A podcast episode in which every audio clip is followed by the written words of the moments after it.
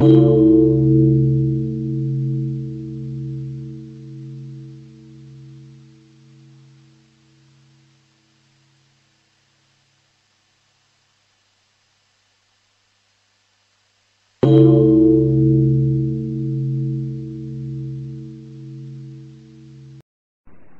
có ai cả. Đây là những lời dạy ngắn gọn trích từ những bài giảng của thiền sư A Trần Cha do tỳ khưu Khánh Hỷ Trần Minh Tài soạn dịch. Sở dĩ cuốn băng này mang tên chẳng có ai cả do từ câu chuyện sau đây. Ngày nọ, có người đến gặp A Trần Cha và hỏi Thưa Thầy, con muốn gặp Ngài A Trần Cha. Thấy người này chưa hiểu rõ giáo pháp, nên A Trần Cha lấy tay chỉ vào ngực mình và trả lời A Trần Cha đây. Lần khác, có người đến hỏi A Trần Cha cùng câu hỏi đó. Thấy người này đã có sự hiểu biết ít nhiều về giáo pháp, nên A Trần Cha trả lời chẳng có a trần cha. bây giờ chúng ta hãy nghe những lời dạy ngắn gọn của a Chàng cha. Thực hành tốt đẹp là tự hỏi mình, tại sao ta sinh ra? Sáng, trưa, chiều, tối, mỗi ngày hãy tự hỏi mình câu hỏi đó. Sinh và tử của ta chỉ là một bạn không thể có cái này mà chẳng có cái kia. Người ta buồn rầu, than khóc khi có ai chết, và vui cười, hớn hở khi thấy một đứa trẻ sinh ra đời. Thật si mê và khôi hài làm sao? Nếu muốn khóc, hãy khóc lúc có ai sinh ra. Hãy khóc cái nguyên nhân, khóc cái gốc. Vì không sinh ra thì sẽ không chết. Bộ sống trong bụng người ta sướng lắm sao? Thật chẳng thoải mái chút nào. Thử nghĩ xem, Chỉ cần sống trong căn chòi nhỏ một ngày thôi, Đủ khó chịu đến đâu rồi. Đóng hết các cửa phòng lại, Là bạn đã nếm mùi đau khổ. Chao ôi, Vậy mà ở trong bụng người ta đến 9 tháng. Bạn còn muốn sinh ra lần nữa à? Hẳn bạn biết rõ nằm trong bụng, chẳng thoải mái chút nào. Thế mà bạn vẫn còn muốn thun đầu ruột cổ trong chốn tối tâm ấy nữa sao? Đừng trồng đầu vào dây thầm lọng nữa. Tại sao ta sinh ra? Ta sinh ra để không còn phải sinh ra nữa. Khi không hiểu được sự chết thì cuộc sống này có nhiều rắc rối. Đức Phật dạy Ngài Ananda quán sát sự vô thường, quán tưởng cái chết trong từng hơi thở. Chúng ta phải hiểu sự chết. Chúng ta chết để được sống. Câu này có nghĩa gì? Chết là chấm dứt mọi hoài nghi, mọi vấn đề và sống ngay trong hiện tại. Không phải ngày mai chúng ta mới chết, chúng ta chết ngay bây giờ. Bạn có thể làm được điều này không? Nếu làm được, thì chẳng còn vấn đề gì nữa, và bình yên tĩnh lặng sẽ đến với bạn. Cái chết gần gũi với ta trong hơi thở. Nếu biết huấn luyện và thực hành đúng đắn, thì bạn sẽ không sợ hãi mỗi khi bị bệnh và không đau buồn trước cái chết của người thân khi phải vào bệnh viện chữa trị, thì hãy tự xác quyết rằng, lành bệnh thì tốt, mà không lành bệnh cũng tốt thôi. Nếu bác sĩ cho tôi biết tôi bị ung thư và sẽ chết trong vài tháng tới, thì tôi sẽ nhắn nhủ bác sĩ rằng, hãy cảnh giác, cái chết cũng đang tìm đến ông đó. Vấn đề là ai đi trước? Và ai đi sau mà thôi. Bác sĩ không thể chữa trị hay ngăn ngừa cái chết. chỉ có Đức Phật mới làm được việc này. Vậy còn chần chờ gì nữa mà không dùng thuốc của Đức Phật? Nếu bạn sợ bị bệnh, nếu bạn sợ chết, thì hãy quan sát xem chúng từ đâu đến. Chúng đến từ đâu? Chúng đến từ sự sinh. Thế nên, đừng buồn khi có người chết. Cái khổ của họ trong cuộc đời này đã hết rồi. Chết là một chuyện tự nhiên thôi. Nếu bạn muốn buồn, thì hãy buồn khi có người sinh ra đời. Tội nghiệp thay, họ đã đến nữa rồi. Họ sắp phải đau khổ và chết nữa. Người hiểu biết, ý thức rõ ràng rằng mọi pháp trên thế gian không có bản chất. Bởi vậy, người hiểu biết không vui hay buồn vì họ không bị cuốn trôi theo các pháp thế gian luôn luôn biến đổi này. Trở nên vui là sinh, trở nên buồn là chết. Chết rồi lại được sinh ra và sinh ra lại chết nữa. Sống và chết trong từng phút giây là sự luân lưu bất tận của vòng sinh tử. Nếu cơ thể này có thể nói, thì suốt đời, thì suốt ngày nó sẽ nói với chúng ta, bạn không phải là chủ của tôi đâu, bạn biết không? Thật ra, nó đang nói với chúng ta đấy, nhưng nó dùng ngôn ngữ giáo pháp để nói nên chúng ta không hiểu được. Mọi chuyện trên thế gian này chẳng tùy thuộc vào ta. Chúng đi theo chiều hướng tự nhiên của chúng. Cơ thể này có đường lối đi riêng của nó, ta không thể xen vào.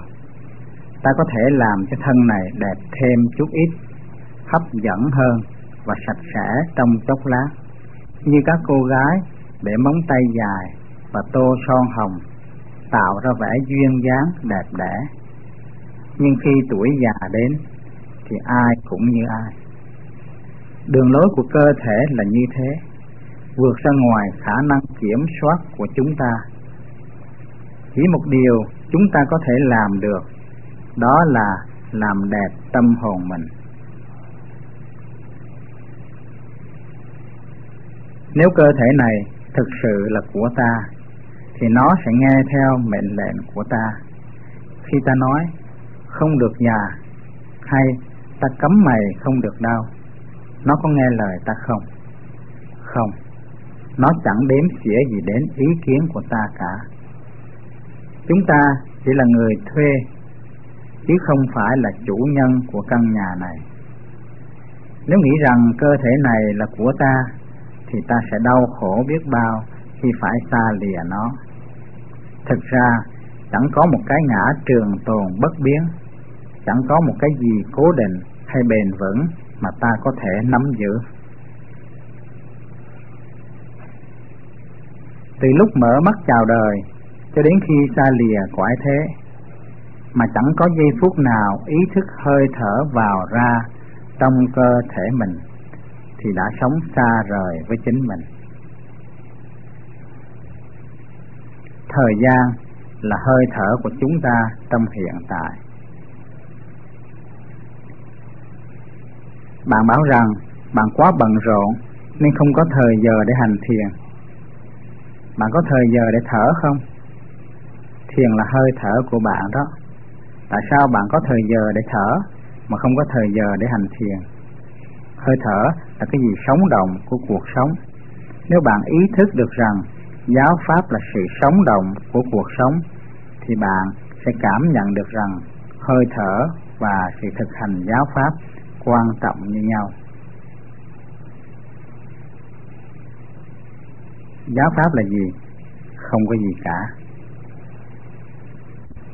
Giáo pháp dạy cho ta những gì? Giáo pháp dạy cho ta cách sống. Giáo pháp dùng nhiều cách để dạy ta.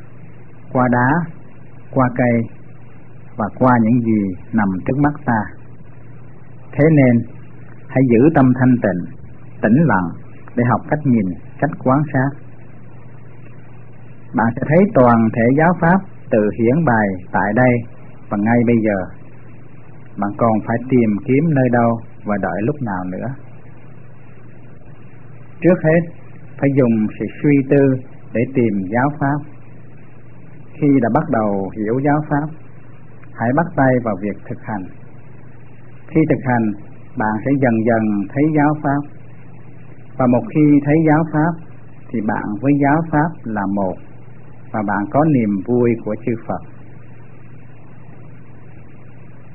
Hãy tìm giáo pháp ngay trong tâm bạn để thấy rõ cái gì đúng, cái gì sai, cái gì quân bình và cái gì không quân bình. Chỉ có một điều kỳ diệu, thật sự kỳ diệu, đó là sự kỳ diệu của giáo pháp. Những sự kỳ diệu khác chẳng qua chỉ là thuật tráo bài, khiến chúng ta xa lìa thực tại, xa lìa những tương quan trong đời sống con người, trong sinh tử và giải thoát. Hãy biến mọi việc làm của bạn thành giáo pháp. Nếu cảm thấy không tốt đẹp thì hãy nhìn vào bên trong mình. Nếu đã biết sai lầm mà vẫn cứ làm thì đó là phiền não khó tìm thấy người biết lắng nghe giáo pháp. Khó tìm thấy người nhớ và thực hành giáo pháp. Khó tìm thấy người nắm được giáo pháp và thấy giáo pháp.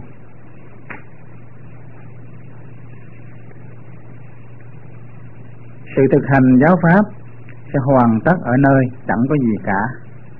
Nơi buông bỏ, nơi trống không, nơi gánh nặng đã được bỏ xuống chẳng lệ thuộc vào thời gian hay không gian? Đó là nơi chấm dứt. Giáo pháp không ở nơi xa tít mù khơi trên bầu trời hay nơi những vị thần tiên trú ngụ. Giáo pháp nằm ngay ở đây. Giáo pháp liên quan đến chúng ta, đến những gì chúng ta đang làm trong hiện tại này hãy quan sát chính mình. Đôi lúc an vui, hạnh phúc. Đôi lúc buồn, nản, khổ, đau. Đôi lúc thoải mái, dễ chịu. Đôi lúc uể oải bằng thần. Tất cả đều là giáo pháp. Bạn đã thấy giáo pháp chưa? Muốn hiểu giáo pháp này, bạn phải nhìn, phải đọc kinh nghiệm của chính mình. Đức Phật muốn chúng ta tiếp xúc với giáo pháp. Nhưng chúng ta chỉ tiếp xúc với ngôn từ, sách vở và kinh điển. Đó là tiếp xúc với cái bóng của giáo pháp Chứ không phải tiếp xúc với chân giáo pháp đã được Đức Phật giảng dạy. Nếu chỉ làm như thế thì sao có thể gọi là thực hành tốt đẹp và đúng đắn? Người ta đã đi lạc quá xa rồi. Khi lắng nghe giáo pháp, bạn phải mở rộng tâm hồn và an trú ngay giữa trung tâm. Đừng cố gắng tích tụ, lưu giữ vào ký ức những gì mình đã nghe. Hãy để cho giáo pháp trôi chảy trong tâm bạn tự hiển bài. Hãy để cho giáo pháp trôi chảy trong từng phút giây hiện tại.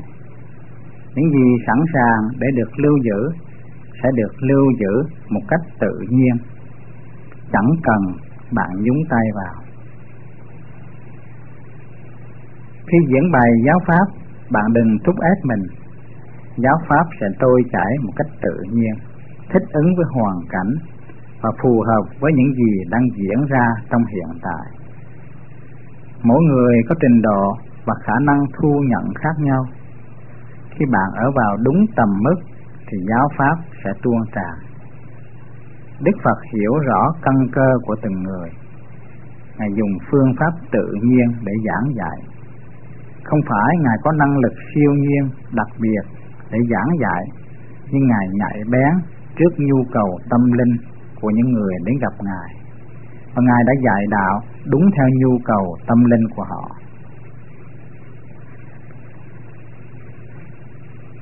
Chỉ có một cuốn sách đáng đọc nhất, đó là cái tâm của chính mình. Đức phật dạy chúng ta hãy vứt bỏ tất cả những gì làm cho ta đau khổ trong khi hành thiền. Phiền não đau khổ, chứ không phải tâm đau khổ. Chúng ta chẳng biết cái gì là tâm, cái gì là phiền não. Những gì không làm ta thỏa mãn thì ta không muốn gặp cuộc sống của chúng ta chẳng khốn khổ gì. Cái khốn khổ ở đây là không thỏa mãn, không hài lòng với cuộc sống.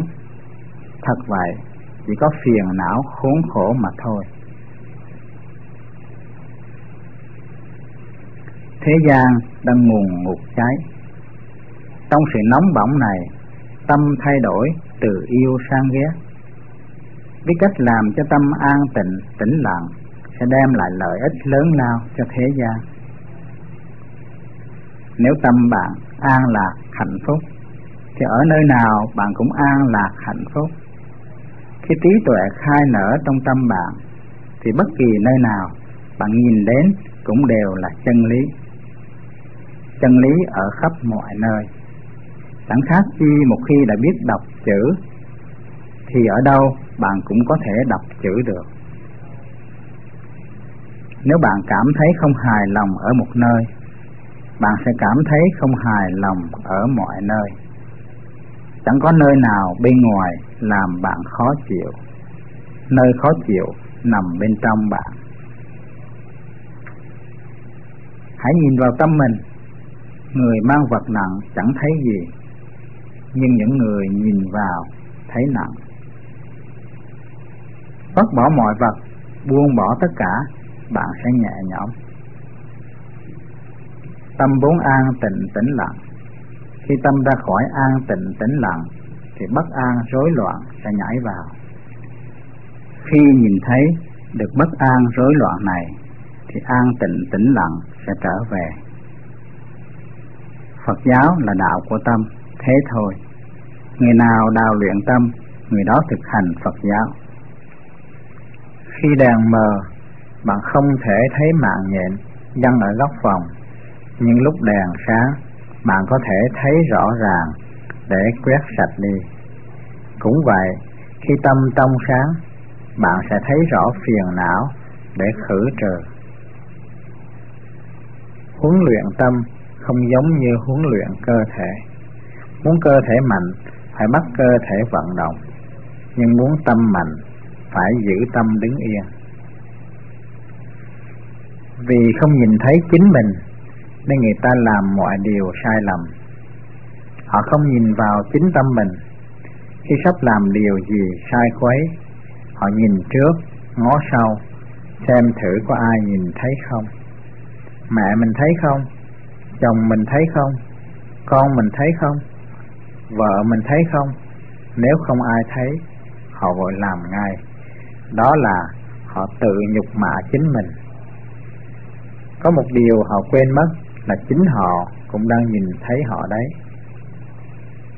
Hãy dùng tâm để nghe giáo pháp, đừng dùng tai. Chiến đấu với phiền não là chiến đấu bên trong. Dùng bom đạn, súng ống để đánh nhau là chiến đấu bên ngoài. Chiến thắng kẻ khác là đường lối của thế gian. Chiến thắng chính mình là đường lối của giáo pháp chúng ta không chiến đấu để chống lại ai cả, mà chiến đấu để chinh phục chính tâm mình. Kiên trì chống lại mọi tình cảm xung động của chính mình. Nước mưa đến từ đâu? Nó đến từ những nguồn nước dơ bẩn trên mặt đất và bốc hơi mà thành. Thật kỳ lạ làm sao? Đối với phiền não, tâm bạn cũng có thể làm được như vậy nếu bạn để nó làm. Đức phật dạy chúng ta hãy xét đoán chính mình mà đừng xét đoán kẻ khác. Dầu họ tốt xấu thế nào đi nữa. Đức phật chỉ chỉ con đường và nói, chân lý là như vậy đó. Tâm ta có giống được như vậy không? Các pháp trên thế gian hiện hữu qua sự thay đổi bạn không thể chống lại hay ngăn cản chúng hãy nghĩ xem bạn có thể thở vào mà đừng thở ra được không làm như vậy có cảm thấy thoải mái không?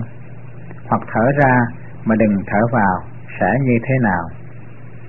Chúng ta không muốn chuyện đổi thay, nhưng sự vật không ngừng thay đổi. Nếu biết rằng mọi chuyện đều đổi thay, thì bạn sẽ còn băn khoăn thắc mắc, suy nghĩ mông lung gì nữa. Bất kỳ chuyện gì xảy ra, bạn chỉ cần tự nhủ, à là một chuyện nữa, vậy thôi. Lời nói bỏ qua sự vô thường không phải là lời nói của cải trí. Nếu bạn thấy rõ ràng sự đổi thay, thì bạn sẽ thấy được sự không thay đổi. Sự không đổi thay ở đây là sự vật không thể nào không thay đổi. Nếu hiểu được rằng chỉ có sự đổi thay là không bao giờ thay đổi, thì bạn hiểu được Đức Phật và bạn có thể tôn trọng cúng dường Ngài một cách đúng đắn. Nếu tâm bạn nói rằng bạn đã đắc quả thánh thứ nhất, hãy đến đảnh lễ bậc thánh thứ nhất. Ngài sẽ nói cho bạn biết rằng tất cả đều không vững bền. Nếu bạn gặp bậc thánh thứ hai, hãy đến đảnh lễ, Ngài sẽ nói cho bạn biết rằng tất cả không có gì chắc chắn. Nếu bạn gặp bậc thánh thứ ba, hãy đến đảnh lễ, Ngài chỉ nói không vững bền. Nếu bạn gặp bậc thánh thứ tư, hãy đến đảnh lễ, Ngài sẽ nói cho bạn biết rằng tất cả hoàn toàn không vững bền. Bạn sẽ nghe từ các bậc thánh rằng tất cả đều không vững bền, đừng dính mắc vào bất cứ cái gì.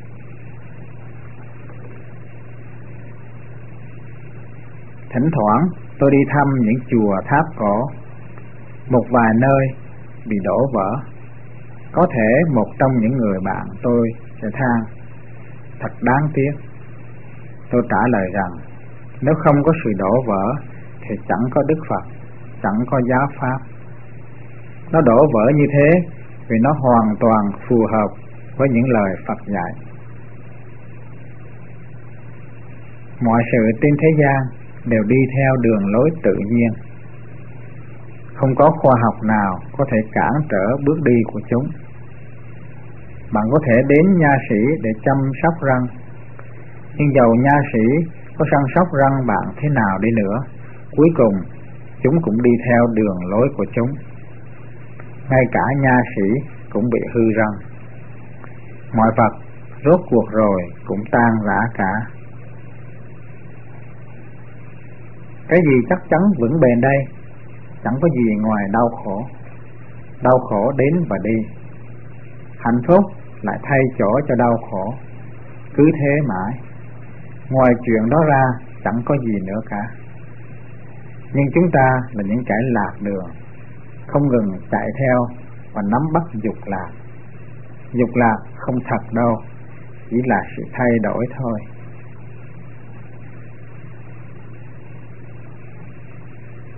Người không hiểu giáo pháp, khi làm điều quấy, họ thường nhìn quanh để xem có ai thấy không. Nhưng nghiệp của chúng ta luôn luôn theo dõi ta, không thể nào thoát khỏi quả của nghiệp.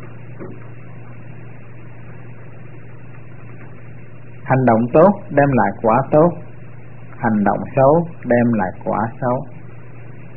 Đừng kỳ vọng thánh thần, chư thiên, những kẻ khuất mày khuất mặt sẽ bảo vệ bạn. Cũng đừng tin tưởng ngày tốt ngày xấu, đó là những điều không thật.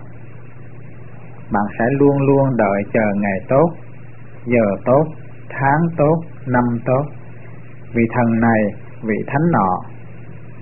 Tin tưởng vào những điều đó chỉ đem lại đau khổ cho bạn mà thôi. Hãy nhìn vào hành động và lời nói của bạn, nhìn vào nghiệp của bạn, làm lành bạn sẽ gặp quả vui, làm ác, bạn sẽ mang quả khổ. Thực hành một cách đúng đắn, bạn sẽ làm cho nghiệp cũ mất đi. Mọi chuyện đến rồi đi, sinh rồi diệt. Bạn hãy ý thức để chúng diễn biến theo đường lối của chúng. Cũng như có hai cội cây. Nếu bạn bón phân và tưới nước cho cội cây này, và bỏ mặt cội cây kia thì bạn khỏi cần băn khoăn khi nhìn thấy một cội cây tốt tươi và một cội cây còm cõi. Một số các bạn hàng ngàn dặm từ Âu Mỹ hay các xứ xa xăm đến thiền viện Wat Ba Pong này để học hỏi giáo pháp. Các bạn phải trải qua nhiều khó khăn để đến được nơi này. Trong khi đó, có những người ở cách thiền viện chỉ một bức tường mà không hề bước chân vào cổng. Thử nghĩ xem các bạn có nghiệp tốt biết bao. Làm việc gì xấu, bạn không thể trốn đi đâu được. Dầu không ai thấy bạn đi nữa, bạn cũng tự thấy mình. Có trốn xuống hố sâu, bạn cũng thấy mình ở đó. Không có cách nào trốn thoát các nghiệp đã tạo. Cũng vậy, tại sao bạn không thấy được sự ô nhiễm của mình? Bạn thấy tất cả an tịnh, dao động, giải thoát, phiền não, bạn tự thấy tất cả. Hãy bắt tay vào việc hành thiền, đừng đi loanh quanh đợi chờ gặp vị Phật tương lai nữa. Bạn đã đi loanh quanh đủ rồi. Tôi nghe có người than phiền, ôi năm nay là năm rất xấu đối với tôi. Sao vậy? Tôi đau suốt năm, tôi chẳng hành thiền được gì cả. Ô, nếu họ không hành thiền, khi cái chết đến gần kề, thì họ hành thiền lúc nào? Nếu cảm thấy khỏe khoắn thoải mái, bạn có nghĩ rằng họ sẽ hành thiền không? Không, họ chỉ lạc lối trong hạnh phúc. Nếu họ đau khổ, họ vẫn không hành thiền. Họ cũng lạc lối trong đau khổ luôn. Tôi chẳng biết lúc nào họ nghĩ rằng họ phải hành thiền. Tôi đã quy định thời biểu và nội quy của trường thiền rồi, khỏi cần phải thay đổi nữa. Người nào muốn thay đổi, người đó không có chủ ý đến đây để hành thiền. Người như vậy thì làm sao kỳ vọng thấy được điều gì? Dù họ có luôn luôn nằm ngủ bên cạnh tôi, cũng chẳng hề thấy tôi.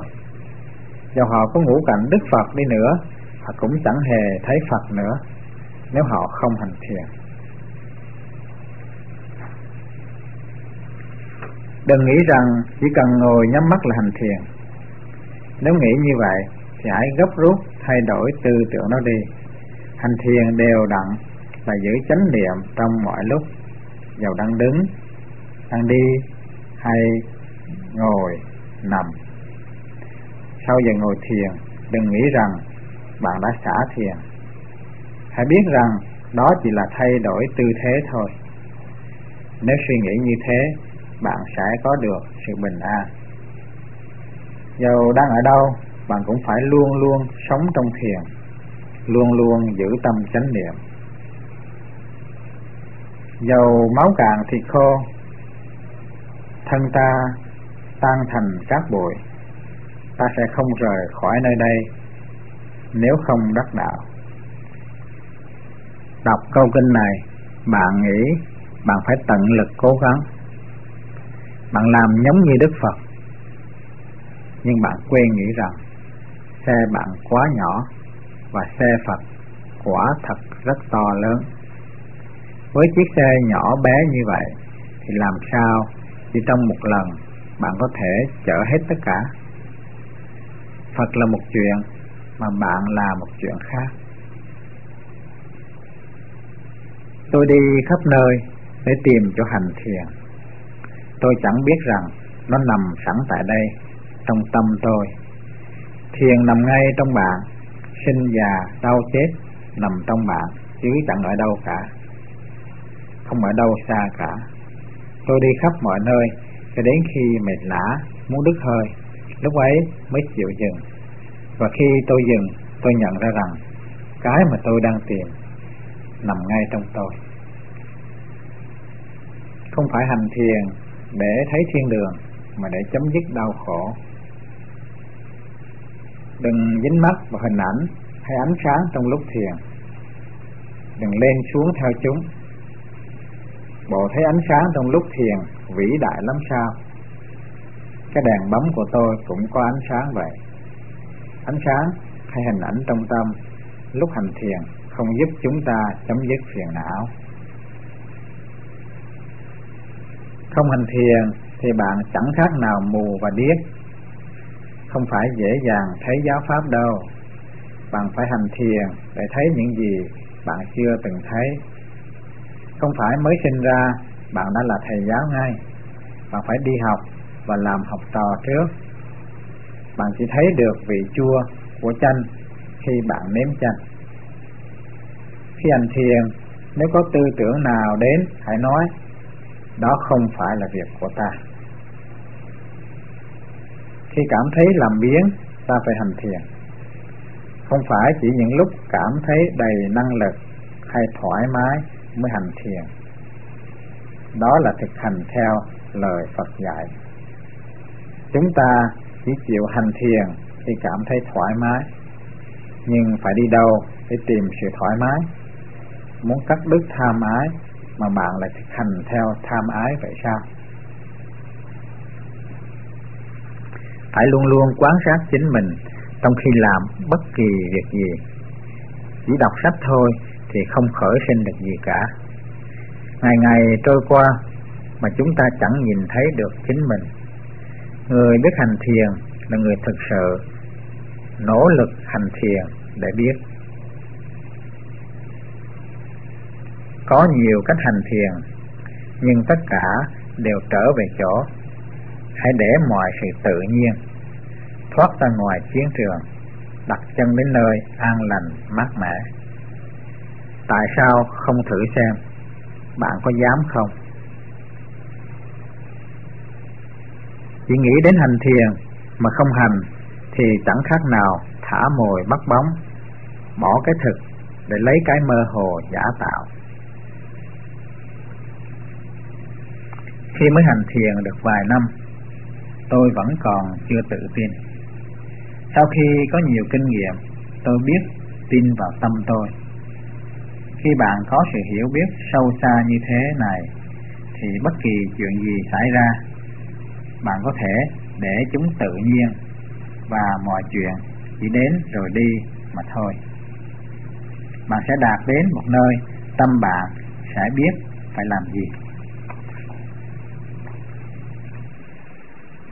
Dính mắc vào sự an tịnh, còn tệ hại hơn là dao động bất an.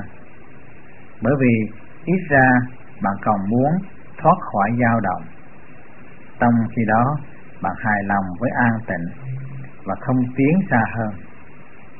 Khi hành thiền mà tâm an lạc tĩnh lặng, thì hãy thản nhiên tiếp tục việc hành thiền và đừng dính mắc vào chúng. Hành thiền là quán sát tâm và các cảm giác của tâm, không có chuyện chạy theo hay tranh đấu gì cả. Hơi thở vẫn tiếp tục trong khi bạn làm việc. Thiên nhiên lo mọi chuyện của thiên nhiên. Việc của chúng ta là nỗ lực chánh niệm, nhìn vào bên trong để ý thức một cách rõ ràng. Thiền là vậy. Không hành thiền đúng đắn thì tâm sẽ phóng dật. Nghĩa là lan bạc, dao động. Phóng dật thì chẳng khác nào đã chết. Tự hỏi xem, tự hỏi xem thử bạn có đủ thì giờ để hành thiền khi bạn chết không? Hãy thường xuyên tự hỏi, khi nào ta chết? Thực hành theo cách này, tâm bạn sẽ tỉnh thức trong mọi lúc. Ý thức luôn luôn có mặt và chánh niệm tự động theo sau. Trí tuệ phát sinh, nhìn thấy sự vật như thật. Chánh niệm trong chừng, canh giữ tâm, giúp tâm biết được các cảm giác khởi sinh trong mọi lúc, ngày cũng như đêm. Có chánh niệm là có an tịnh, tĩnh lặng và tự chủ. Điều căn bản trước tiên trong việc hành thiền là phải thành thật và nghiêm túc. Thứ hai là thận trọng đề phòng các hành động sai. Thứ ba là phải ít mong cầu và biết đủ. Nếu biết ti túc trong lời nói và mọi chuyện, thì sẽ thấy được chính mình tâm sẽ không còn lang thang vô định, mà có căn bản giới định và huệ thoạt đầu bạn vội vã đi, vội vã dừng lại. Bạn tiếp tục hành thiền như thế, cho đến khi bạn đến một chỗ. Ở đó, dường như đi đến cũng không đúng, đi lui cũng không đúng, dừng lại một chỗ cũng không đúng. Thế là chấm dứt. Không có đi, không có về. Thế là chấm dứt. Ngay chỗ đó, bạn sẽ thấy chẳng có gì cả. Nên nhớ là bạn hành thiền không phải để đạt được một cái gì, cũng không phải để loại trừ một cái gì. Không phải hành thiền với tham ái mà với xả bỏ. Nếu bạn muốn điều gì, thì bạn đã đi ra ngoài thiền. Cốt tủy của đạo thật giản dị không cần phải giải thích dông dài loại bỏ yêu ghét và để mọi sự tự nhiên. Đó là những điều tôi thực hành trong việc tu tập của tôi. Hỏi sai, chứng tỏ vẫn còn hoài nghi. Nói về việc hành thiền thì tốt nếu giúp cho việc quan sát của bạn. Nhưng thấy chân lý hay không tùy thuộc ở sự thực hành của bạn thực hành là học cách xả bỏ, chứ không phải để gia tăng sự dính mắc. Giác ngộ sẽ đến khi bạn chấm dứt ham muốn. Nếu bạn có đủ thì giờ để chánh niệm, bạn có đủ thì giờ để hành thiền. Hỏi, khi hành thiền, nếu có nhiều chuyện lạ diễn ra trong tâm, thì nên tìm hiểu chúng hay chỉ ghi nhận sự đến đi của chúng. Trả lời, thấy một người đi ngang qua, nếu đó là người lạ, bạn sẽ tự hỏi, ai vậy? Hắn đi đâu? Làm gì? Nếu đó là người quen, bạn chỉ cần ghi nhận sự đi ngang qua của hắn mà thôi. Ước mong. Mong ước trong lúc hành thiền có thể là bạn hay kẻ thù. Nếu là bạn, nó sẽ khiến ta muốn hành thiền, muốn tìm hiểu, muốn chấm dứt khổ đau. Nếu là kẻ thù, nó sẽ khiến ta mong ước những gì chưa xảy ra, muốn đối tượng của mình có được những gì mà chính đối tượng đó không có. Nhưng cuối cùng, chúng ta phải xả bỏ mọi mong ước, ngay cả mong ước giác ngộ mới giải thoát được. Hỏi, có cần phải trình pháp hàng ngày không? Trả lời, hãy tự xem xét tâm mình, tự trình pháp cho mình. Một vị sư có thể hôm nay đang nóng giận hoặc tham muốn điều gì? Vị sư có thể chẳng cần đến hỏi tôi điều đó, phải không?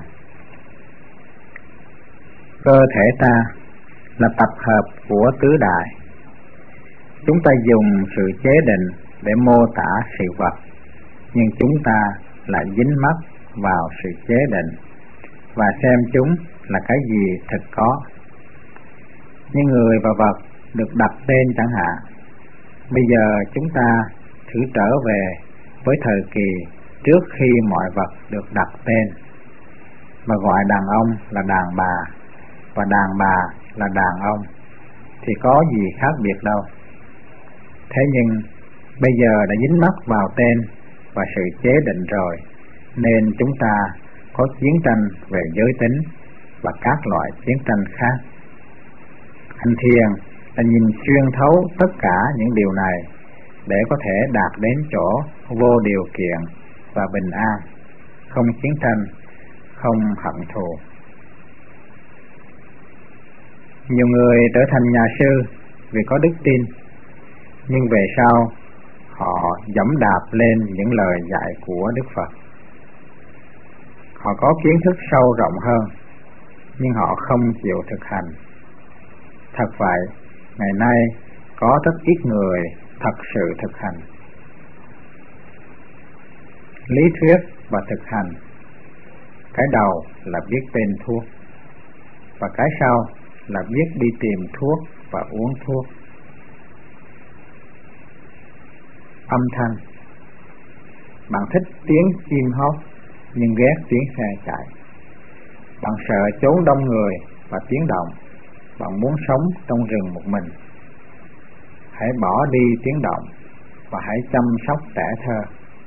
Trẻ thơ ở đây là sự thực hành.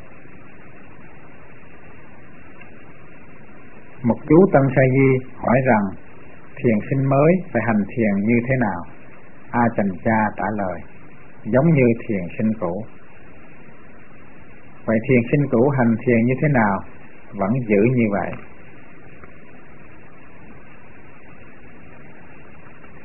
Người ta bảo rằng, những lời dạy của đức phật rất đúng, nhưng khó áp dụng trong xã hội.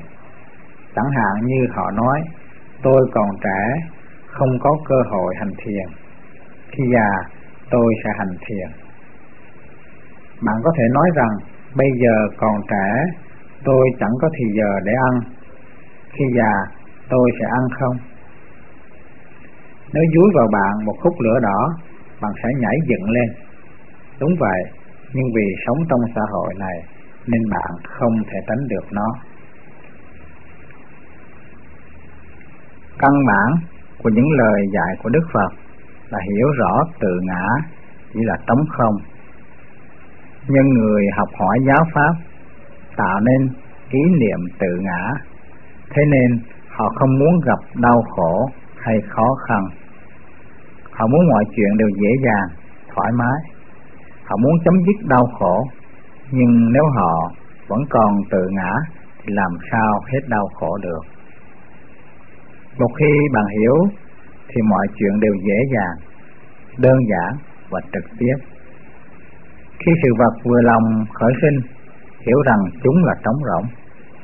Khi sự vật không vừa lòng khởi sinh, hiểu rằng chúng là không phải của ta. Thế là chúng biến mất ngay. Đừng đồng hóa chúng với mình, cũng đừng cho mình là chủ nhân của chúng. Nếu bạn cho rằng cây đu đủ này là của bạn. Thì bạn sẽ đau khổ biết bao khi có ai đốn ngã nó. Hiểu rõ được điều đó, tâm bạn sẽ thăng bằng. Khi tâm tiến đến chỗ thăng bằng, thì đó là chánh đạo. Những lời dạy chân chánh của đức phật dẫn đến giải thoát. Người ta không chịu nghiên cứu học hỏi, cái vượt ra ngoài tốt xấu họ thường nói, tôi sẽ như thế này, tôi sẽ như thế kia. Nhưng họ chẳng hề nói, tôi sẽ chẳng là gì cả, bởi vì thật sự chẳng có tôi. Đó là cái họ cần phải học mà họ không chịu học. Khi hiểu rõ vô ngã, thì gánh nặng của cuộc sống sẽ được bỏ xuống, sẽ an lạc với mọi sự. Không còn dính mắc vào tự ngã. Vào hạnh phúc thì sẽ có hạnh phúc thật sự. Hãy tập xả bỏ một cách tự nhiên. Không cần tranh đấu gay go. Chỉ đơn thuần xả bỏ. Thế nào thì cứ thế đó. Không nắm giữ, không dính mắc. Tự do giải thoát. Thân thể bao gồm bốn yếu tố đất, nước, gió, lửa. Khi chúng kết hợp và tạo thành cơ thể, ta gọi chúng là đàn ông, đàn bà. Cho chúng một cái tên để có thể dễ dàng nhận ra chúng. Nhưng thực ra, chẳng có ai trong đó cả. Chỉ có đất, nước, gió, lửa mà thôi. Đừng bị kích động hay quá dính mắc vào thân thể nếu thực sự nhìn vào bên trong bạn sẽ thấy chẳng có ai trong đó cả. Hỏi thế nào là bình an? Trả lời thế nào là hỗn loạn? Bình an là chấm dứt hỗn loạn. Bình an nằm ngay trong chúng ta, nó ở cùng chỗ với bất an và đau khổ. Không thể tìm bình an trong rừng sâu hay trên đồi cao, cũng không thể tìm bình an nơi vị thầy khả kính khả ái. Ở đâu có đau khổ, ở đó có con đường thoát ly. Làm bất cứ việc gì cũng với tâm xả bỏ, đừng kỳ vọng sự đền đáp hay tán dương. Xả bỏ một ít sẽ có một ít bình an, xả bỏ nhiều sẽ được nhiều bình an, xả bỏ hoàn toàn sẽ được bình an hoàn toàn và cuộc đấu tranh với thế gian này đi đến chỗ chấm dứt. Thực vậy, chẳng có cái gì là của con người cả. Dầu chúng ta là gì đi nữa, cũng chỉ là cái vỏ bề ngoài mà thôi. Bóc lớp vỏ này, chúng ta sẽ chẳng thấy gì ngoài những đặc tính phổ thông sinh ở giai đoạn đầu, thay đổi ở giai đoạn giữa và chấm dứt ở giai đoạn cuối. Tất cả chỉ có vậy. Nếu nhìn mọi vật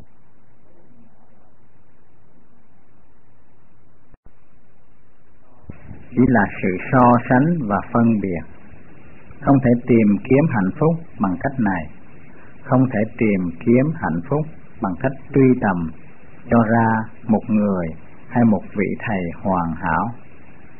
Đức Phật dạy chúng ta phải tìm kiếm giáo pháp, tìm kiếm chân lý, chứ đừng tìm kiếm người nào. Ai cũng có thể làm nhà gạch hay nhà gỗ, nhưng đó không phải là nhà của ta, mà là nhà của thế gian và bị luật thế gian chi phối. Bình an nội tâm mới thực sự là nhà của ta. Rừng là nơi bình an phải không? Vậy tội tình chi nắm chặt trong tay những gì làm bạn rối rắm. Hãy để cho thiên nhiên dạy bạn, nghe tiếng chim kêu rồi xả bỏ. Hiểu rõ thiên nhiên, bạn sẽ hiểu rõ giáo pháp. Hiểu rõ giáo pháp, bạn sẽ hiểu rõ thiên nhiên. Truy tầm bình an bên ngoài chẳng khác nào tìm kiếm rùa có râu, bạn không thể nào tìm được. Nhưng khi tâm bạn sẵn sàng thì bình an sẽ tự tìm đến bạn. Giới, định, huệ, đạo nên đạo, nhưng đạo không phải là chân pháp, không phải là mục tiêu. Đạo chỉ là con đường dẫn đến mục tiêu. Như bạn muốn đi từ Bangkok đến thiền viện Wat Ba Bông chẳng hạn. Con đường rất cần thiết cho hành trình của bạn, nhưng mục tiêu của bạn là thiền viện chứ không phải là con đường. Cũng thế, chúng ta có thể nói rằng giới, định, huệ ở ngoài chân lý của Đức Phật, như là con đường dẫn đến chân lý này. Phát triển giới, định, huệ bạn sẽ có sự bình an kỳ diệu nhất. Có hai loại đau khổ. Đau khổ dẫn đến đau khổ hơn và đau khổ dẫn đến chấm dứt đau khổ. Đau khổ đầu tiên là chấp giữ những gì ưa thích và chán bỏ những gì không ưa thích. Đau khổ thứ hai là can đảm và trì trí theo dõi sự không ngừng thay đổi của các cảm giác. Hạnh phúc, đau khổ, vui vẻ, buồn chán, vừa lòng phật ý, đau khổ này dẫn đến chỗ bình an. Chúng ta muốn tìm một con đường dễ dàng, nhưng không có đau khổ thì không có trí tuệ để cho trí tuệ chín mùi bạn phải ngã đổ và khóc than nhiều lần trong khi hành thiền. Chúng ta trở thành những nhà sư hay những ni cô không phải để được ăn ngon, ngủ ngon và thoải mái, nhưng để hiểu rõ đau khổ. Làm thế nào để chấp nhận đau khổ? Làm thế nào để thoát khỏi đau khổ? Làm thế nào để đau khổ không khởi sinh. Vậy thì đừng làm những gì gây ra đau khổ như đừng tham luyến chẳng hạn. Nếu không, đau khổ chẳng buông tha bạn đâu. Thực ra, hạnh phúc chỉ là biến thể của đau khổ dưới một hình thái tế nhị. Dính mắc vào hạnh phúc cũng như dính mắc vào đau khổ, nhưng bạn không thấy đó thôi. Đừng nghĩ rằng nắm giữ hạnh phúc là xa lìa đau khổ. Cả hai dính chặt vào nhau, không thể tách rời. Đức Phật chỉ cho chúng ta biết đau khổ là kẻ thừa kế tai hại của hạnh phúc. Hãy xem đau khổ và hạnh phúc ngang nhau. Khi hạnh phúc khởi sanh, đừng quá vui mừng mà bị cuốn trôi đi. Khi đau khổ đến, cũng đừng quá thất vọng mà bị nhận chìm vào dòng thác lũ. Khi đau khổ phát sinh, hãy ý thức rằng chẳng có ai nhận chịu đau khổ. Nếu nghĩ rằng đau khổ và hạnh phúc là của bạn, thì bạn sẽ không bao giờ tìm thấy bình an. Người đau khổ sẽ nhân sự đau khổ này mà có trí tuệ. Nếu không đau khổ, họ sẽ không quán sát và không có trí tuệ. Không trí tuệ thì không hiểu biết. Không hiểu biết sẽ không thoát khỏi khổ đau. Vậy thôi. Thế nên, phải nỗ lực và kiên trì hành thiền.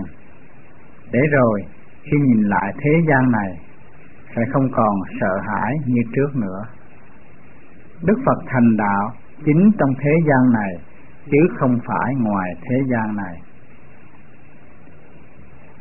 Lợi dưỡng và khổ hạnh là hai lối đi không được Đức Phật khuyến khích. Đó chỉ là hạnh phúc và đau khổ mà thôi. Chúng ta tưởng tượng rằng mình thoát khỏi đau khổ, nhưng thực ra không phải vậy. Chúng ta chỉ dính mắc vào hạnh phúc. Nếu dính mắc vào hạnh phúc, chúng ta lại đau khổ lần nữa. Sự thật là sự thật là vậy, nhưng người ta nghĩ ngược lại. Khổ chỗ này, người ta chạy đến chỗ kia. Chỗ mới này khổ, họ lại chạy nữa. Họ tưởng rằng chạy thoát khỏi khổ đau, Nhưng thực ra không phải vậy. Họ mang đau khổ đi mọi nơi mà không biết. Không biết đau khổ sẽ không biết nguyên nhân của khổ đau. Không biết nguyên nhân của khổ đau sẽ không biết chấm dứt đau khổ Do đó không có cách gì để thoát khỏi khổ đau. Học trò ngày nay có nhiều kiến thức hơn học trò ngày xưa. Họ sống trong tiện nghi và có đầy đủ những gì họ cần, nhưng họ có nhiều đau khổ và rối rắm hơn trước. Tại sao vậy? Đừng là Bồ Tát, đừng là A La Hán, đừng là gì cả nếu là Bồ Tát, bạn sẽ đau khổ. Nếu là A-la-hán, bạn sẽ đau khổ. Nếu là gì đó, bạn sẽ đau khổ. Thương và ghét, cả hai đều đau khổ, bởi vì đều do tham ái gây ra. Muốn là khổ, muốn mà không được cũng khổ. Ngay cả khi được cái mà bạn muốn, cũng đau khổ nữa. Bởi vì khi được chúng, bạn lại lo sợ sẽ mất chúng. Làm sao có thể sống hạnh phúc khi tâm đầy lo sợ? Khi nóng giận, bạn thấy tốt hay xấu? Nếu thấy xấu, thì tại sao không vứt bỏ đi mà khư khư giữ lấy làm gì? Bạn cho rằng mình thông minh và trí tuệ Vậy thì dạy chi mà giữ những của nợ ấy? Có lúc tâm có thể làm cho cả nhà gây gỗ nhau và làm cho bạn khóc suốt đêm. Sau đó vẫn còn hầm hực và đau khổ. Nếu bạn thấy được sự đau khổ của sân hận, thì hãy vứt bỏ đi. Nếu không chịu vứt bỏ, thì nó sẽ gây đau khổ cho bạn dài dài và chẳng lúc nào dừng nghỉ thế gian đau khổ này là như vậy đó. Nếu bạn biết rõ, bạn giải quyết được mọi khó khăn. Một phụ nữ muốn biết làm thế nào để đương đầu với sân hận. Tôi hỏi cô ta, khi cơn giận nổi lên, thì sân hận này là của ai vậy? Cô ta trả lời, chính là của cô nếu sân hận đúng là của cô, thì cô có thể bảo sự sân hận này ra đi được không? Sân hận không chịu nghe lời cô ta. Giữ sự sân hận như giữ của riêng sẽ gặp nhiều đau khổ. Nếu sân hận thực sự là của ta, thì nó hẳn phải nghe lời ta. Nếu không nghe lời ta, thì nó chỉ là thứ lừa dối thôi. Đừng ngã theo nó dầu tâm vui hay buồn, cũng đừng ngã theo nó. Nó lúc nào cũng là thứ lừa dối thôi.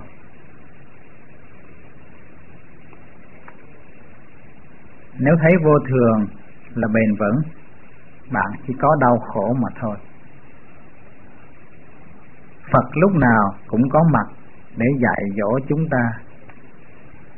Hãy tự tìm thấy có hạnh phúc và có bất hạnh có vui và có khổ.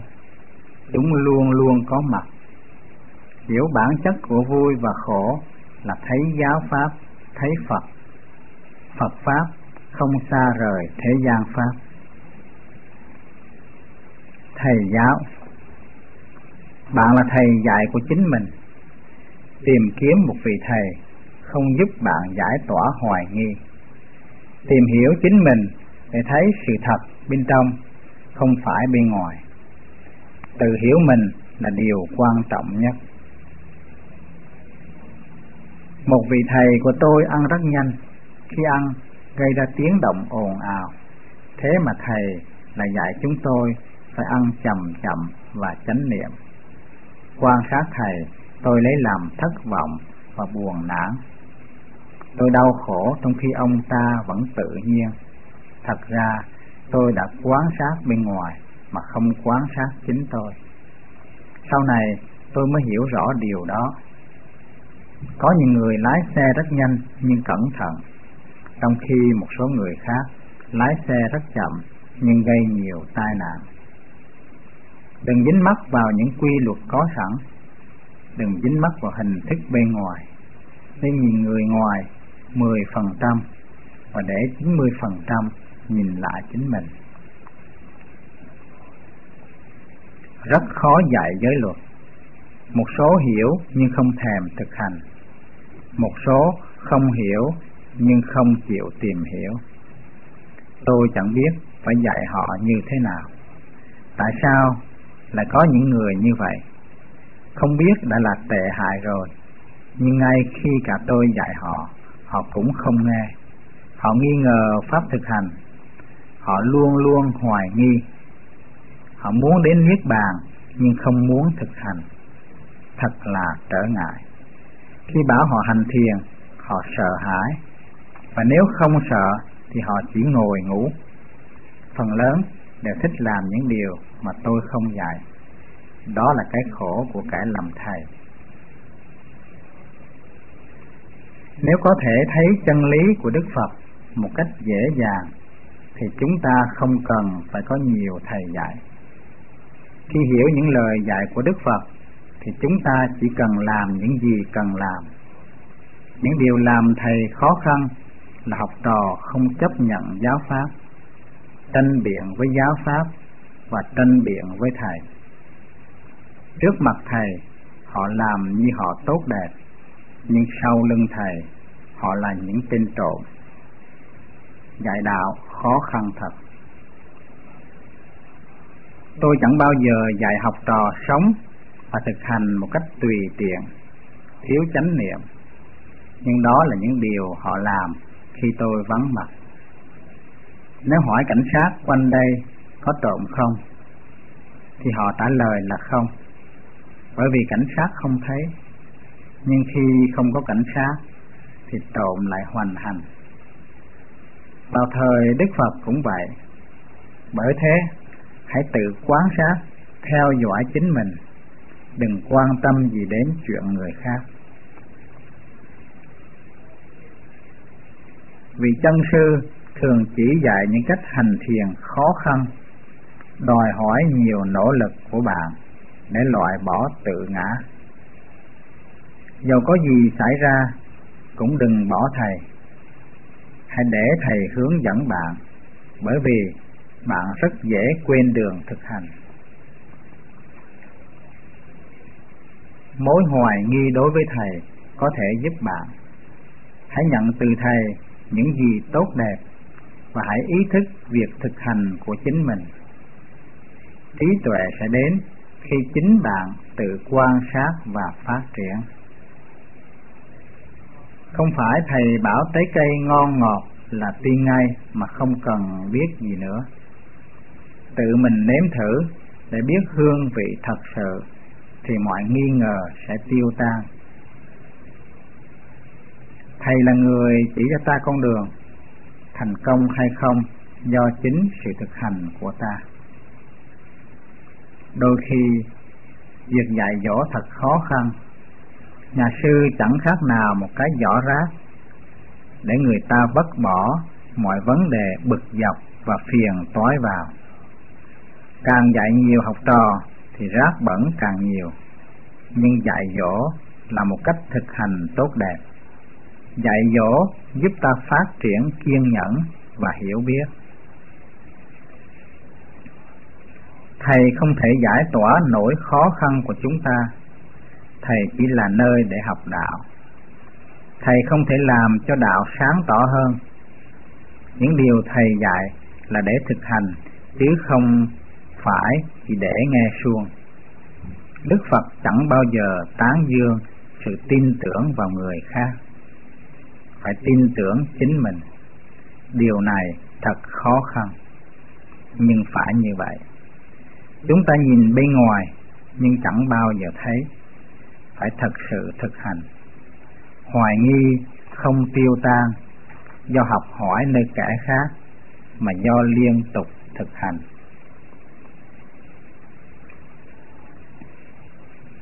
Không ai và chẳng có gì có thể giải thoát cho bạn.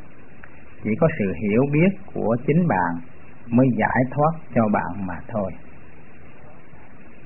Người trí quan sát người khác nhưng quan sát với trí tuệ, chứ không phải với si mê. Quan sát với trí tuệ có thể học hỏi nhiều, nhưng quan sát với si mê thì chỉ tìm thấy lỗi của người khác mà thôi. Điều phiền toái thực sự là biết mà không làm. Không biết nên không làm là chuyện thường, nhưng biết mà không chịu làm thì đó là một vấn đề. Nghiên cứu sách vở không quan trọng lắm. Dĩ nhiên kinh điển là đúng, nhưng không diễn đạt hết chân lý. Kinh điển là ngôn từ, chữ viết. Mà ngôn từ và chữ viết, khả năng diễn đạt có giới hạn. Chẳng hạn, như danh từ sân hận, không thể diễn tả được trạng thái nóng nảy, giận hờn, cũng như nghe tên một người khác với gặp người ấy chỉ có kinh nghiệm của chính bạn mới đem lại đức tin thật sự. Nếu nhìn sự vật với trí tuệ nội quán, thì sẽ không bị dính mắc vào chúng. Tốt hay xấu đến, vui hay buồn đến, hãy nhìn chúng rồi để chúng ra đi, thì bạn sẽ không dính mắc. Dầu tham lam hay sân hận có đến đi nữa, bạn cũng dùng trí tuệ để nhìn thấy bản chất vô thường của chúng và để chúng tự ra đi. Nếu phản ứng lại chúng, yêu hay ghét chúng thì rắc rối sẽ xảy ra. Phản ứng không những chứng tỏ bạn là người không có trí tuệ, mà còn làm cho đau khổ gia tăng. Hiểu biết chân lý thì sẽ không còn suy nghĩ và trở thành người có trí tuệ.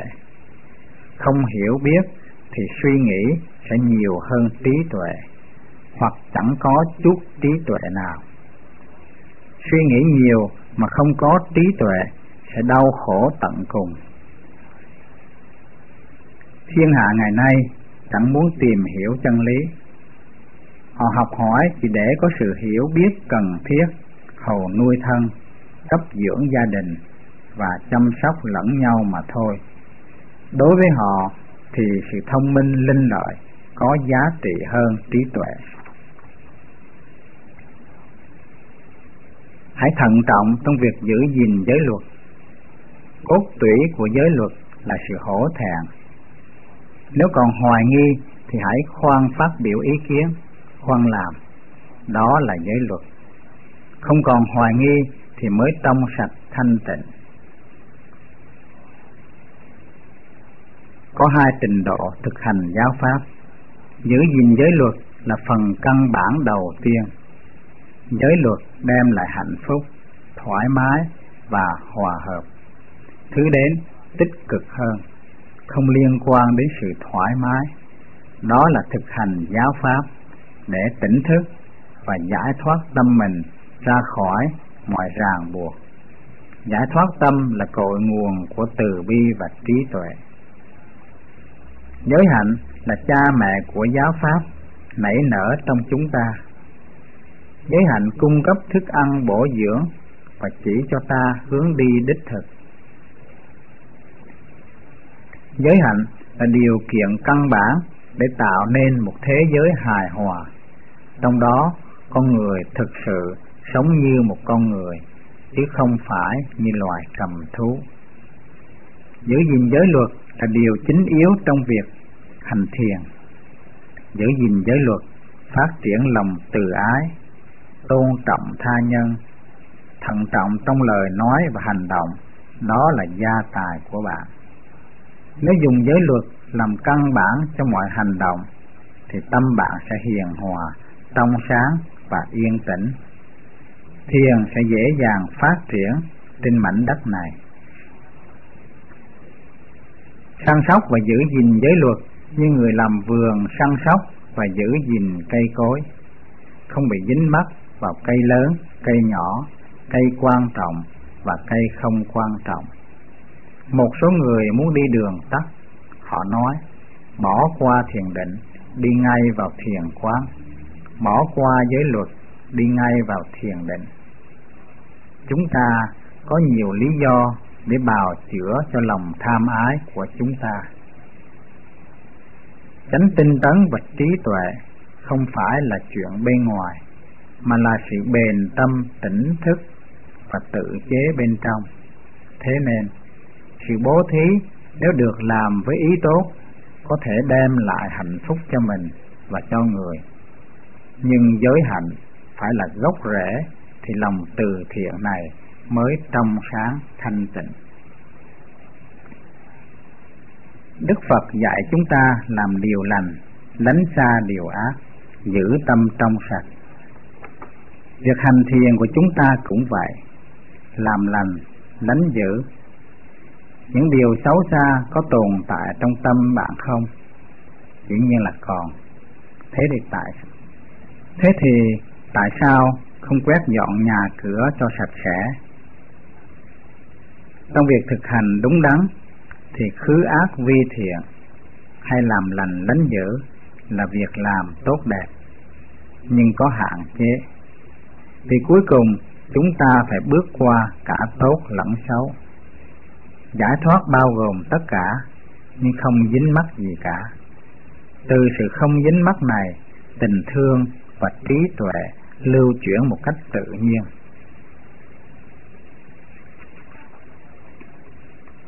Chúng ta phải bắt đầu ngay nơi chúng ta hiện đang có mặt, trực tiếp và đơn giản.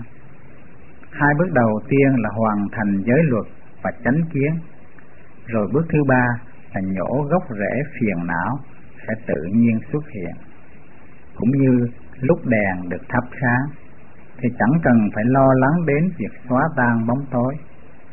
Chẳng cần thắc mắc bóng tối đã đi phương nào. Chúng ta chỉ biết đang có ánh sáng. Có ba mức độ giữ giới. Đầu tiên là thọ giới từ vị thầy. Thứ đến là giữ giới và sống trong giới. Ở mức cao nhất, bậc thánh nhân, các ngài chẳng cần nghĩ đến giới luật đến đúng sai chân giới đến từ trí tuệ hiểu thấu đáo tứ diệu đế hành động của các ngài phát xuất một cách tự nhiên từ sự chứng ngộ này. Nhiều nhà sư hoàn tục đi vào chiến trận, lăn mình vào đầu tên mũi đạn. Họ muốn như vậy, họ muốn đi. Hiểm nguy đến từ mọi phía, nhưng họ vẫn chuẩn bị để đi. Họ sẵn sàng chết trong bom đạn, nhưng không ai chịu chết vì giữ gìn giới luật lạ lùng thật.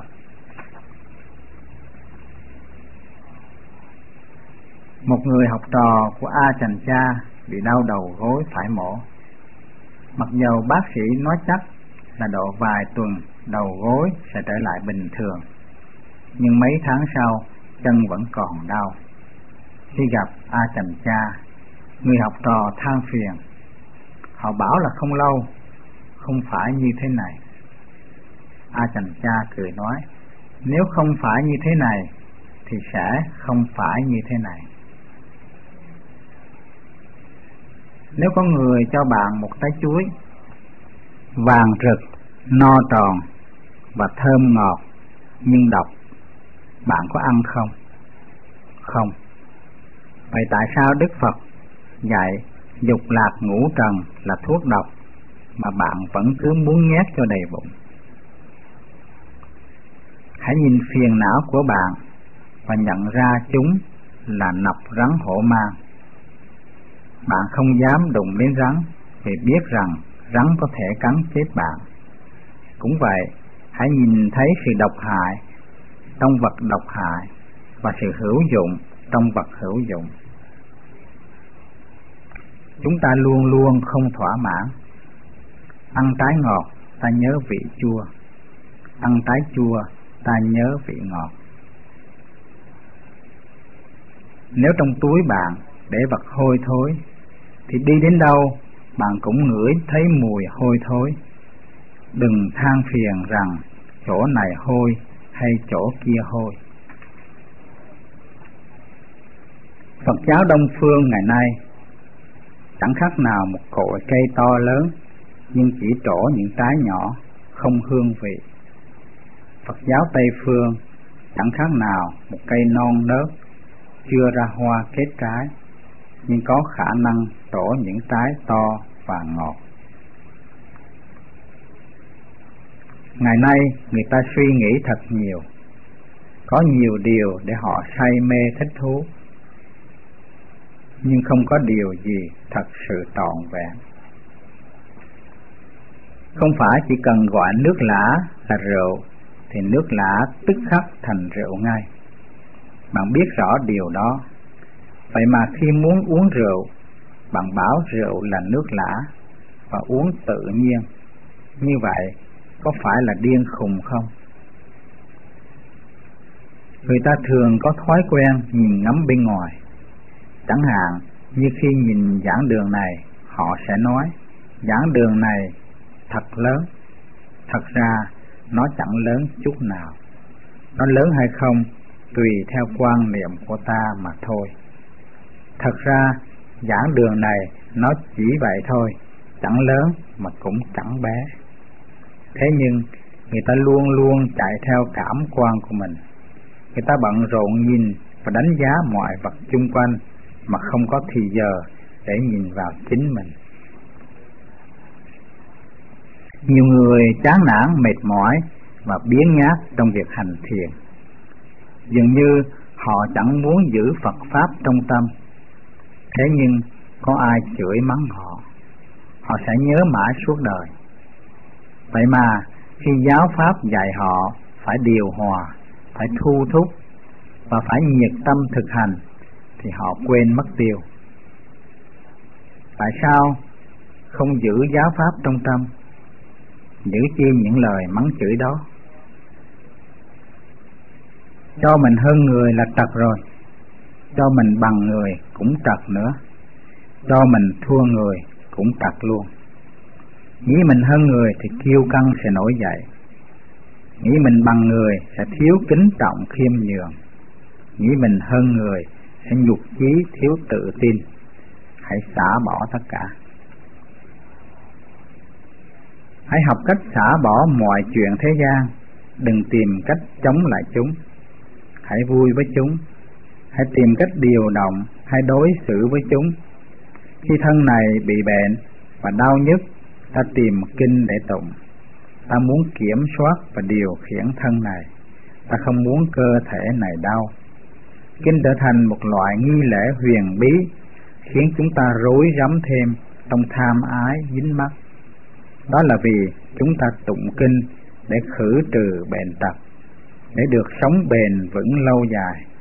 Thật ra, đức phật ban cho chúng ta giáo pháp là để chúng ta biết sự thật của cơ thể này.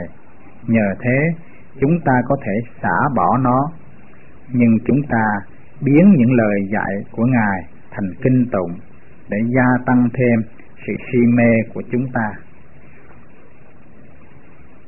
hãy tìm hiểu thân thể và tâm trí bạn. Hãy bằng lòng với sự thanh đạm, ít ỏi. Đừng quá dính mắc vào giáo pháp. Đừng nắm giữ hay nhảy bỏ vào những cảm xúc của mình.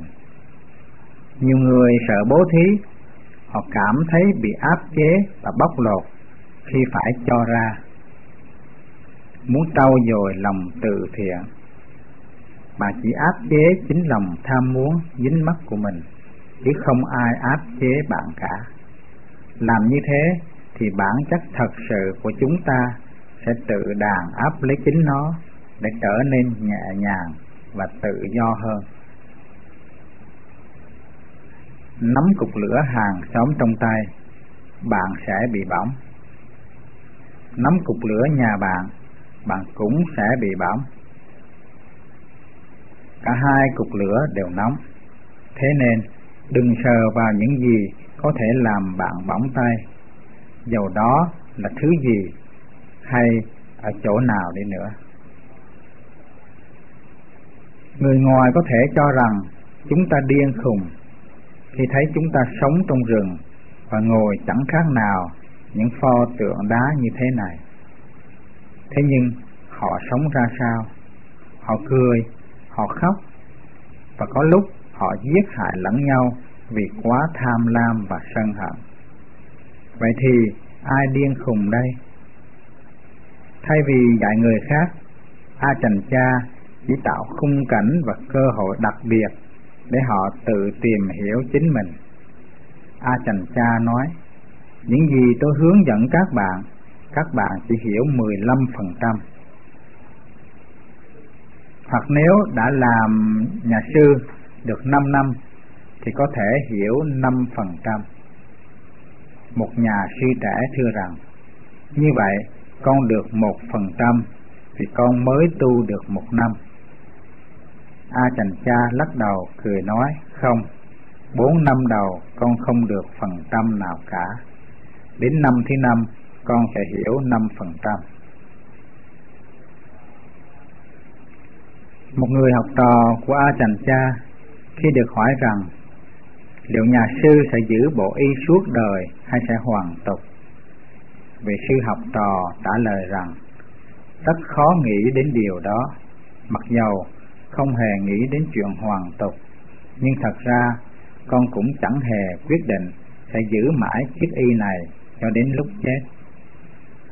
Sau khi nhìn vào bên trong mình, vị sư trẻ nói, dường như tâm con chẳng có nghĩa lý gì cả. A Chành Cha bèn trả lời, tâm chẳng có nghĩa lý gì cả, đó chính là giáo pháp. Có người hỏi A Chành Cha rằng, tại sao một xứ Phật giáo như Thái Lan lại có nhiều tội phạm hình sự? A Chành Cha trả lời, người nào làm những điều bất thiện người đó không phải là Phật tử. Họ là những người làm công việc của họ chẳng liên quan gì đến Phật giáo. Đức Phật chẳng bao giờ dạy làm những điều như thế. Có người hỏi A Trần Cha rằng, Ngài có phải là một vị A-la-hán không? A Trần Cha trả lời, tôi như cây cổ thụ đầy lá, hoa và trái. Chim chóc tới ăn và làm tổ trong cây đó nhưng cây cổ thụ không hiểu gì về thân phận của nó. Nó cứ sống tự nhiên như vậy thôi. Nó sao? Nó vậy. Hỏi, tôi có thể quan sát tham lam và sân hận, nhưng làm thế nào để kiểm soát si mê? Đáp, bạn như người đang cưỡi ngựa mà lại hỏi, con ngựa đâu? Nếu nó không tốt, hãy để cho nó chết nếu nó không chết, hãy làm cho nó tốt. Bạn bảo rằng bạn yêu người yêu một trăm phần trăm, được. Hãy mổ xẻ cơ thể người ấy ra, để thử xem bạn còn yêu được bao nhiêu phần trăm. Hoặc nếu bạn rất nhớ thương cô ta khi cô ta xa bạn, vậy thì tại sao bạn không bảo gửi cho bạn một bô phân của cô ta. Mỗi khi bạn nhớ cô ta thì hãy dỡ bô phân ra ngửi. Ghê tởm chưa? Đó là cái mà bạn yêu thương đấy. Cái gì làm cho tâm bạn đập như muốn nhảy ra khỏi lòng ngực mỗi khi bạn gặp một cô gái hấp dẫn hay ngửi thấy mùi nước hoa của cô ta? Sức mạnh nào vậy? Nó kéo hút bạn, nhưng bạn buông xuôi, không hề chống lại cuối cùng, bạn phải trả một giá rất đắt. Bạn hiểu chứ? Một hôm, a chành cha muốn dọn một khúc cây lớn, gãy nằm choáng đường. A chành cha cùng người học trò mỗi người một đầu, khiêng khúc cây vất đi. Trong khi nâng khúc cây lên, a chành cha nói, nặng không? Sau khi vất khúc cây vào bên đường, a chành cha hỏi bây giờ có còn nặng không? Đó là cách mà a Trần cha dạy cho học trò tìm thấy giáo pháp trong mọi lời nói và tác động hàng ngày. Trong trường hợp này, a Trần cha chỉ cho thấy lợi ích của sự xả bỏ. Một người học trò của a Trần cha trong lúc rút dây cắm máy thâu băng ra khỏi ổ điện sơ ý nắm vào chốt điện và bị giật nên vội vàng buông bỏ dây ra. A chành cha không bỏ lỡ cơ hội dạy giáo pháp, bèn nói, ồ, sao con có thể buông bỏ một cách dễ dàng như vậy? Ai dạy con đó? Một số nhà sư tây phương đã tổ chức một ngày giáng sinh đặc biệt với một buổi lễ tặng quà và làm phước một số thiền tín thắc mắc tại sao phật giáo lại tổ chức lễ giáng sinh thiên chúa giáo?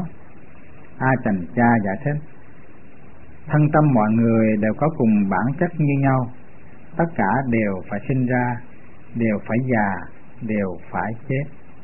Khi bạn hiểu được điều đó, thì sự khác biệt không còn quan trọng nữa.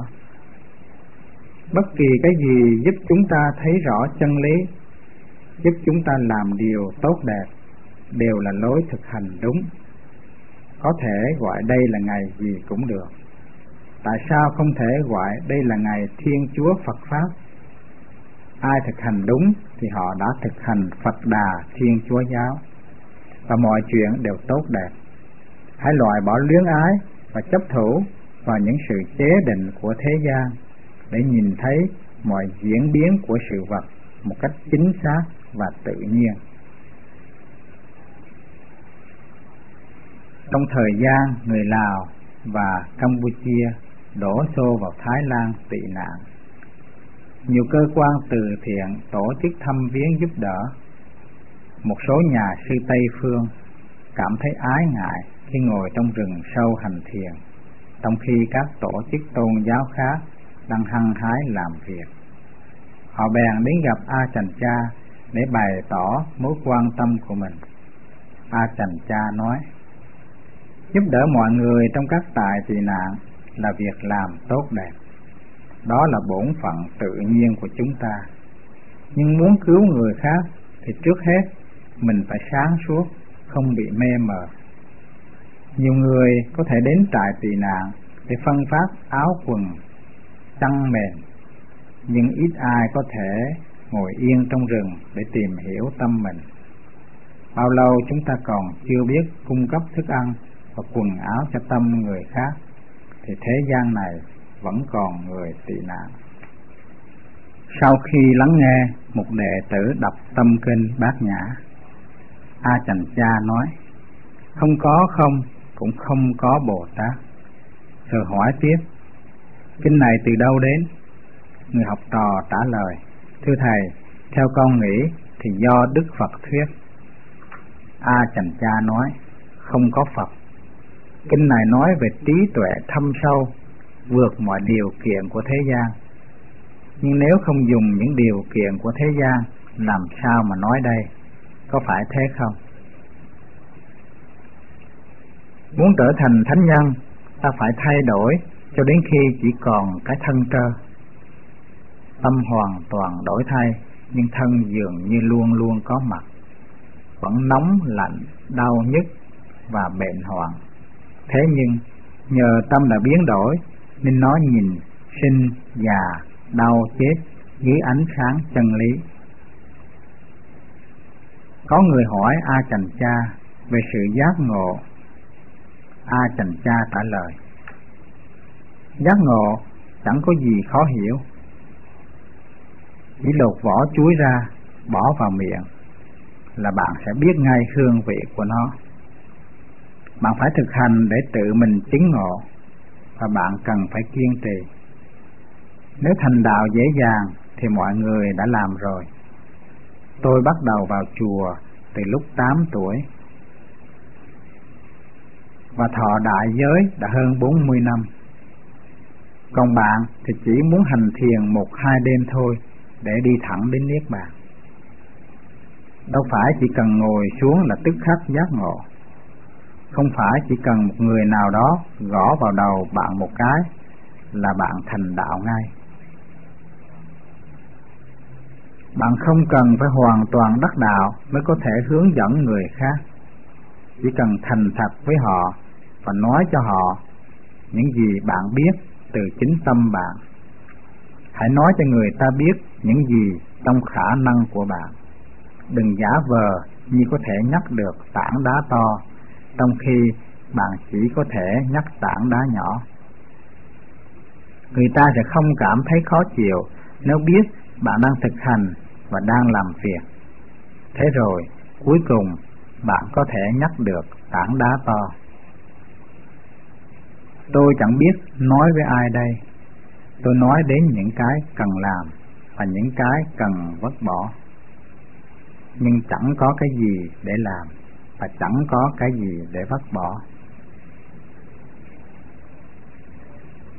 Những điều tôi nói nãy giờ chỉ đơn thuần là những lời nói thôi. Ai đến gặp tôi tôi sẽ có chuyện để nói với họ.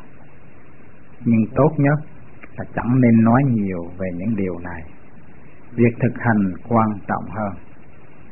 Hãy bắt tay vào việc thực hành, đừng chần chờ gì nữa tôi chẳng khác nào một người bạn tốt, mời bạn đi đến một nơi nào đó. Đừng do dự nữa, hãy lên đường. Bạn sẽ không bao giờ ân hận đâu.